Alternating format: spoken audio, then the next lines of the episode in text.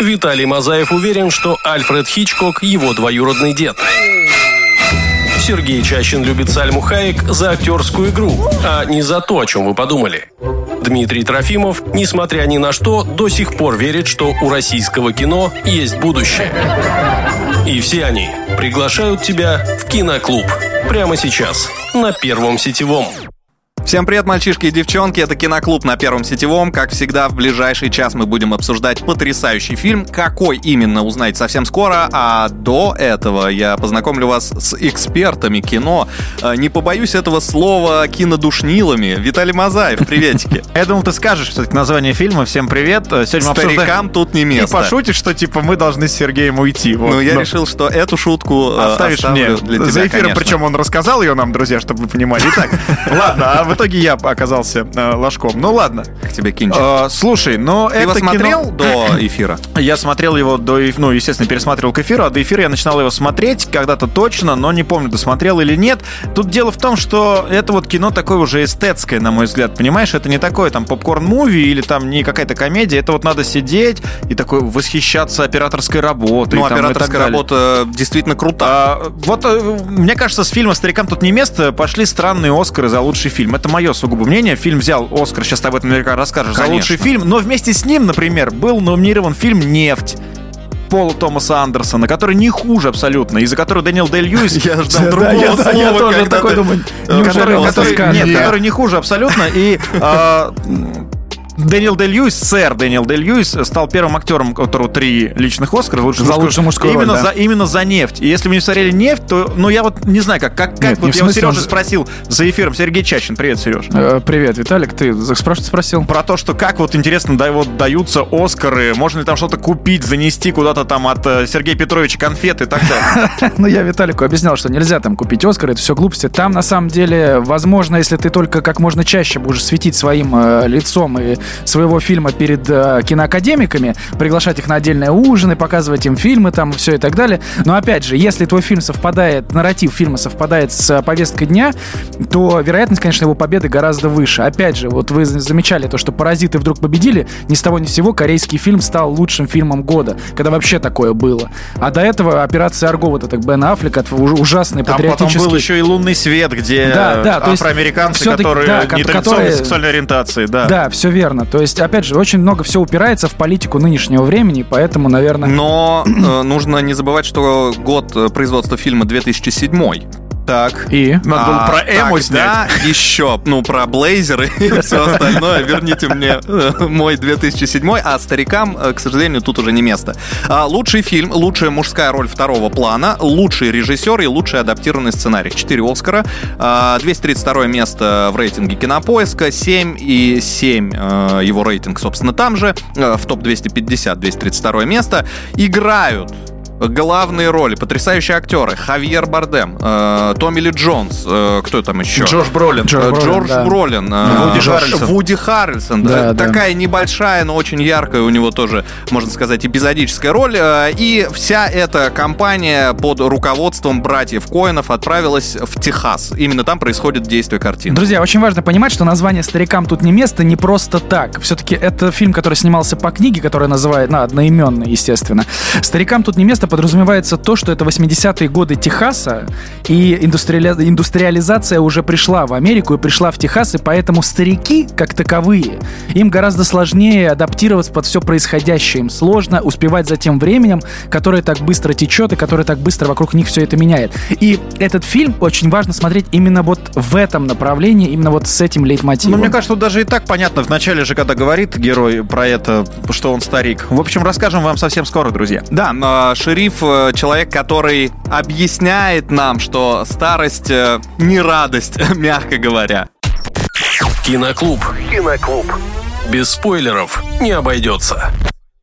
Старикам тут не место. Фильм братьев Коинов э, сегодня в киноклубе. И мы переходим к сюжету. Попадаем в западный Техас, как уже Сергей Чащин сказал, 80-е годы. И знакомимся с главными героями, главными персонажами. Томми Ли Джонс, который играет э, такого престарелого, умудренного опытом шерифа с бровками-домиком. Я очень люблю смотреть на его крупный план. Губки бантиком. Губки бантиком. В общем, он какую-то там историю о том, как раньше было хорошо рассказывает И после этого мы переносимся к э, второму, ну, точнее, по сути, главному герою, которого зовут Льюилин.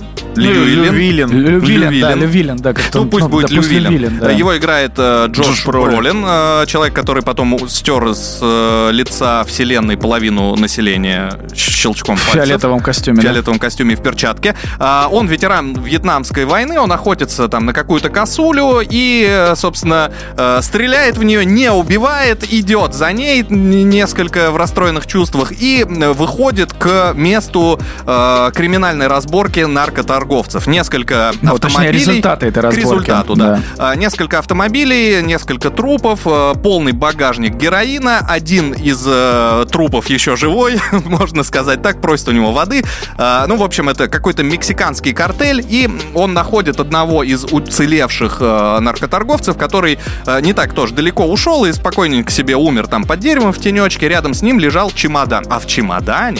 э, Что было у нас в чемодане? 2 миллиона долларов, а тут еще важно определить то, что а, он просил воды, а герой Джоша Бролина сказал, у меня нет воды. Просто дошел до того, где чемодан лежит, и поехал с ним домой. Приехал домой, положил чемодан под пол и э, спокойно лег спать, Да, казалось но бы. он еще пистолет э, с собой захватил и автомат И какой-то. тут вдруг он э, посреди ночи совесть-то замучила Лювилина. А вот э, совесть ли, это очень серьезный вопрос, потому что, э, ну, не, не только ради... Он же ветеран Вьетнамской войны, он, у него, скорее всего, ПТСР, он вернулся, ему хочется опять окунуться в этот адреналин, и в целом адекватный человек бы вряд ли пошел э, смотреть, кого там убили, э, что за куча трупов и э, багажник с героином.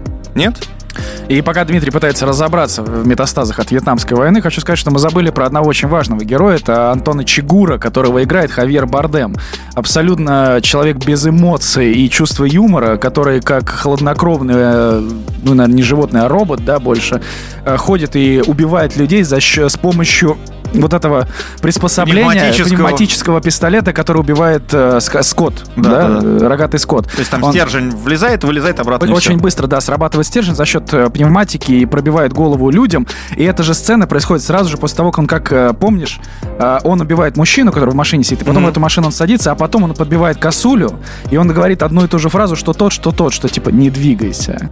Ну, по сути, нам показывают, нам сравнивают двух вот этих И героев. того, и того, как животное убивает. Э, Они охотники, только один охотник на людей, а другой охотник на дичь в Да, данном случае. Но да. по сути своей они одинаковы, и нам это дальше показывают неоднократно.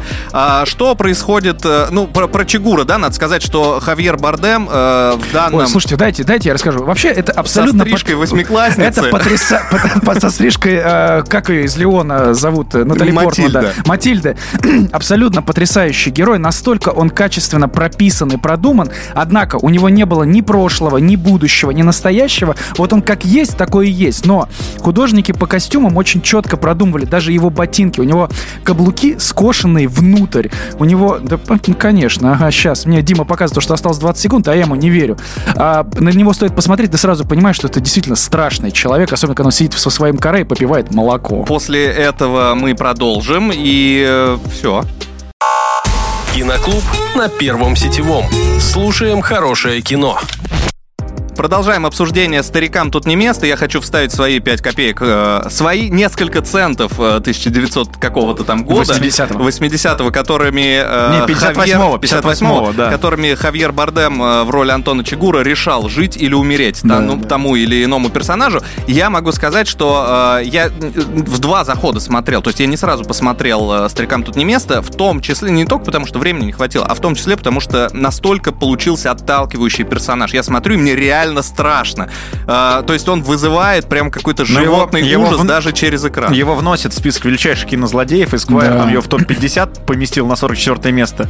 Вот. А, И э, вернемся все-таки, да, он действительно очень страшный, он очень атмосферный, Коины его дольше всего прорабатывали, но мы А, как... секундочку, а Сережа говорил про молоко. Это же амаш на заводной апельсин, я так Ну, полагаю. нет, нет, Ну, там это прям нет. один в один это тогда, сцена. это тогда Маш на Леона, да, который да, пьет на молоко. любой фильм. Нет, молоко в любом случае это специально, э, это решение, которое Показывает, что де- детское, детский продукт питания пьет серьезный взрослый Это мужик. диссонанс, это Да. вызывает диссонанс у зрителя, как э, в «Бесславных ублюдках» Но он это тоже пьет молоко. да. То есть никто Взрослый не мужчина не не пьет молоко. молоко, да. А дед, как знаешь, как если посадить там двухлетнего ребенка, который будет виски потягивать из бокала, это вызывает диссонанс. Короче, да, это привлекает внимание.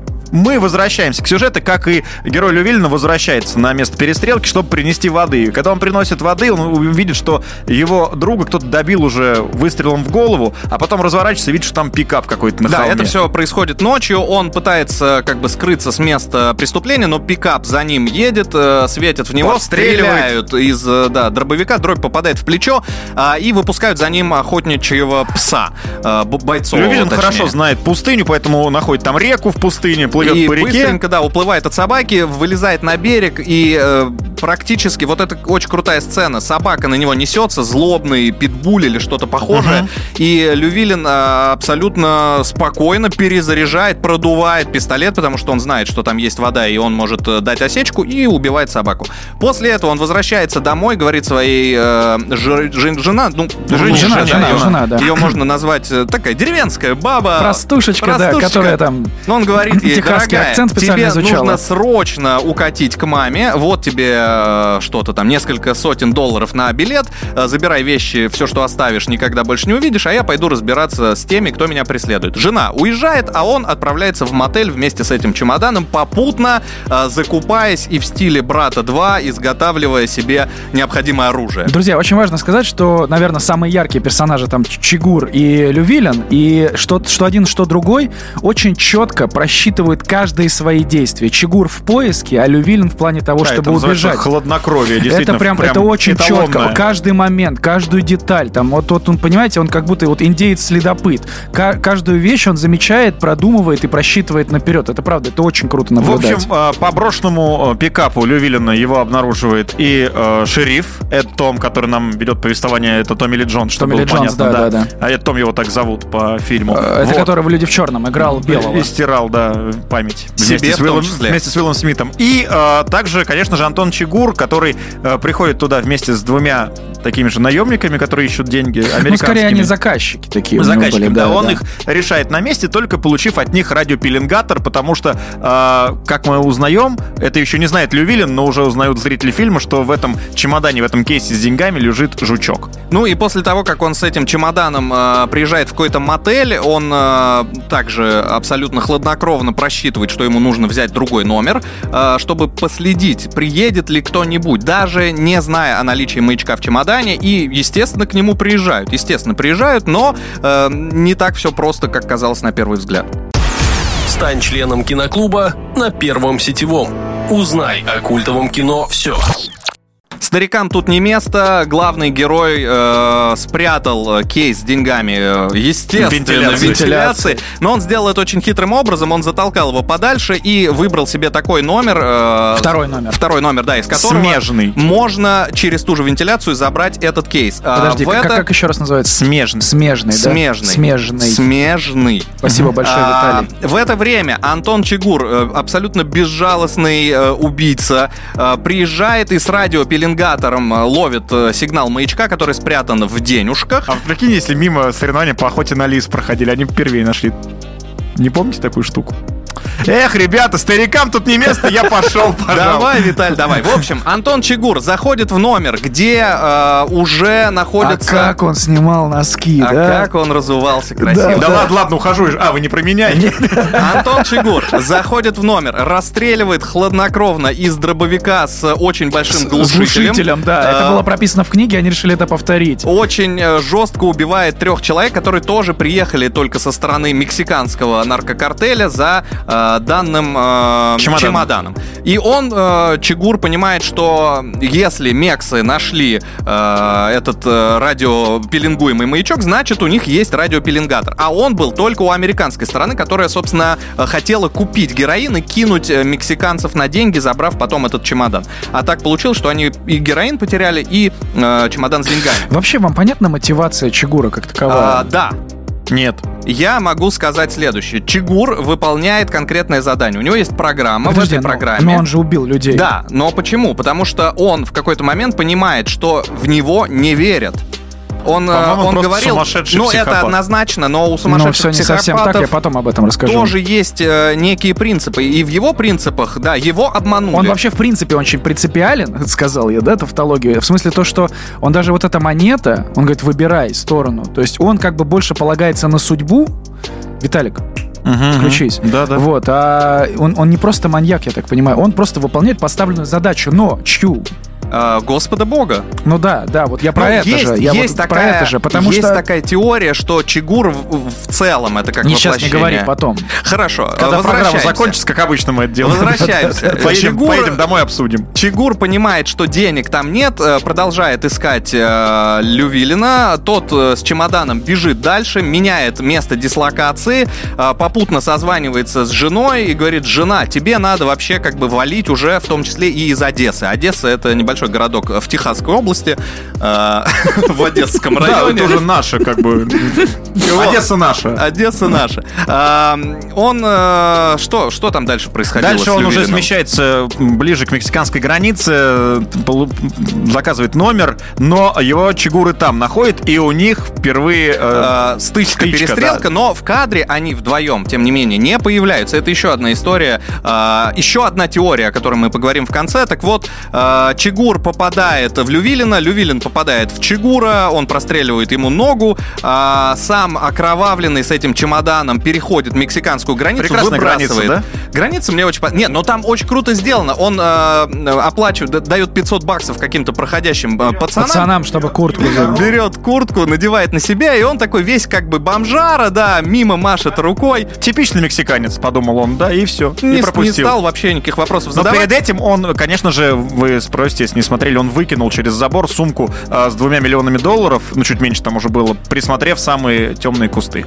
на берегу Но реки. на самом деле они не такие уж и темные, как а, Потом оказалось окажутся, далее. В Если общем, ты Вуди он, Харрельсон, да, не настолько он не темный. приходит, э, переходит мексиканско-американскую границу, и э, мариачи, которые играют на улице, он подходит, он просыпается утром, э, простреленный, с большой кровопотерей, дает им денег и просит, чтобы они его отвезли в больницу, и на этом как бы его линия э, обрывается. В это время Чигур продолжает свои поиски, немного заштопав рану и двинувшись вслед за ним. Киноклуб. Только культовые фильмы. Старикам тут не место, и именно этот фильм обсуждаем мы сегодня в киноклубе. Забыли совсем про шерифа, который там что, он там делает? Он просто сидит и ест или пьет, и все время удивляется, как жесток стал этот мир, как жесток стал Техас. То там кого-то в огороде своем хоронят, то э, еще кого-то, то еще что-то. Но при этом он успевает как бы связаться с э, супругой Лювилина и попросить сказать, что он в большой опасности. За ним охотятся очень злые, плохие, серьезные ребята, и если он даст знать тебе, где он, обязательно скажи мне. Э, Шериф Эд, э, нужно сказать, что он проницательный, умный. э, Как Просто бы. он уже устал. Он уста, он старый, он уже ничего не хочет. Он, он понимает, что вот это дело может стать для него последним, не просто и еще последним, очень важно, а что вот- он понимает, да, что его отец, он рассказывает, и отец, и дед погибли при исполнении Да, у него. Это, это очень важно. А, Он, в общем, следит как бы издалека, но, тем не менее, в курсе всех событий, в курсе происходящего. А, Лювилин, очнувшись э, где-то в больнице мексиканской, видит перед собой еще одного э, персонажа. Персонажа Вуди Харрельсона, который является тоже киллером. а, И его американские наниматели вот э, в этой сделке по покупке героина направили уничтожить Чигура, найти деньги по возможности, потому что они решили, что Чугур сошел с ума Антонио э, Фагалдо. Да. В общем, он крошит всех Харрисон, направо и Харрисон налево. знаком с Чигуром, именно поэтому они привлекают его и задают ему вопрос. Это американские заказчики. Задают вопрос Харрельсону, типа, что он может сказать о Чигуре и насколько он опасен. Он сказал, в сравнении с чем? С э, бубонной чумой? Он опасен. Да, он опасен, да. В общем, Вуди Харрельсон достаточно быстро нашел Лювилина и говорит, «Э, приходи ко мне, отдай деньги, и я постараюсь тебе каким-то образом помочь. А сам, э, после того, как покидает его э, палату в поликлинике, в этой, в больничке, идет вдоль границы, потому что он понимает, как шел, каким путем э, сюда пришел Лювилин, и видит бабки, валяющиеся, ну вот этот кейс, валяющийся в травке. Он приходит к себе в номер, довольный радостный, но за его спиной в какой-то момент э, появляется Антон Чигур опять со своим дробовичком с глушителем и приглашает его побеседовать э, в комнату. Да.